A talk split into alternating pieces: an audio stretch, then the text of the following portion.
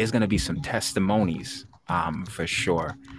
Um, all right, I appreciate the uh, the insight and the take on that. Um, Eclipse, I want to touch on a little yep. bit uh, more about you, brother. Um, doing okay. doing so much, as I said earlier, one of those things that you do is you ghostwrite, and not just anybody ghostwrite. You gotta be good at what you do for somebody to reach out yeah. to. You. Like, okay, I'm willing to have your penmanship and and and your your skills, your thoughts, your words, your your lyricism be used with my project. And so um, that's one of the things that you do. Your your professional music career started in 1998 uh, as a member of Dark Alley, uh, which is actually a rap yes. trio group. Um, is that right? Yeah, mm-hmm. correct. And you stood out uh, to fans actually, um, and becoming like the main writer of the group. Um, but you later went solo in 2014. Tell me what was your vision at the time? No, but it was actually 2004 ah, 2000. that I went solo. Okay. Man. Yeah, it was 2004.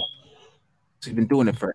But what was your question? Is that moment when you're on, I guess, the precipice of being in the group, contemplating being solo, um, and then just that identifying with both, yet taking the step to actually go solo.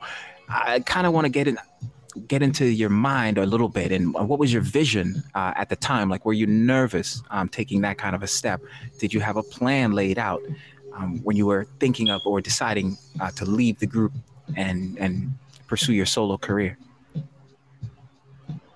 Nah, I definitely wasn't nervous. I think the thing was, um, I think we just reached a point where we weren't really on the same page and they weren't really moving at the same pace and speed that I was. Okay. I had a certain loyalty to the group. Like a lot of people were requesting, they just wanted to hear me by myself. So I had a lot of people asking for a solo album, but I had loyalty to the group. So I was sticking with trying to do my thing with them. And then we just got to a point where I was just moving ahead at a faster pace than they were. And I felt like, in a sense, I was being slowed down. Mm, okay. So I had to let that go and kind of focus on myself. But I definitely wasn't nervous because you know, I was doing stuff on my own before I even linked up with them or started doing anything with them anyway. So I was already used to it and ready. Okay. Got you. All right. I was gonna also ask, like, did anyone um help you kind of see that that was possible for yourself to, to do your own thing? But you kind of touched on it in that people were coming to you, uh, requesting to hear you um yeah. on solo projects. Uh, so I'm sure that, that was a factor um, in motivating you. Yeah. I kind of want to understand a little bit um, about um, where you are currently. You're with uh, Dark Squad Entertainment, and they do a yes. variety of things. Um, work with educating um, around music. Um, can you tell us a little bit about what I guess you're learning, or what what you've learned working with Dark Squad Entertainment in terms of um, artist development, uh, which is I know is a big component of what they do. Um, I mean, I, have learned. I would just say a lot of the stuff was stuff that I already knew, but I just became better okay. at it with doing with Dark Squad Entertainment. Give me an example.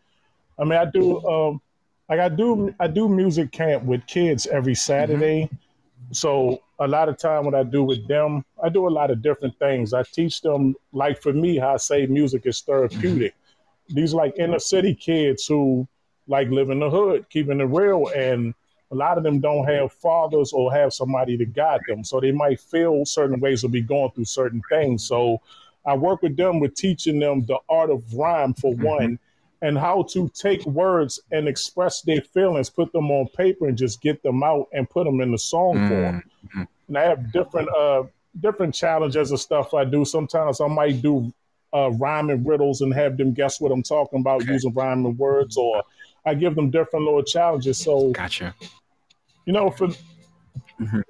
yeah. okay, I appreciate that very much. Um, so. I think it's a beautiful thing to be able to to, to learn and, and, know and have that wisdom, and then obviously be able to pass it on um, and instill it in um, someone else. And you work so closely with the youth, uh, so big ups to that. Um, do you have uh, something else that you can share with us? Yeah, I do. Okay. So next piece I'm gonna share with you is actually uh, something I wrote. It's actually a song that I wrote. It's called "Improvise." Mm, okay.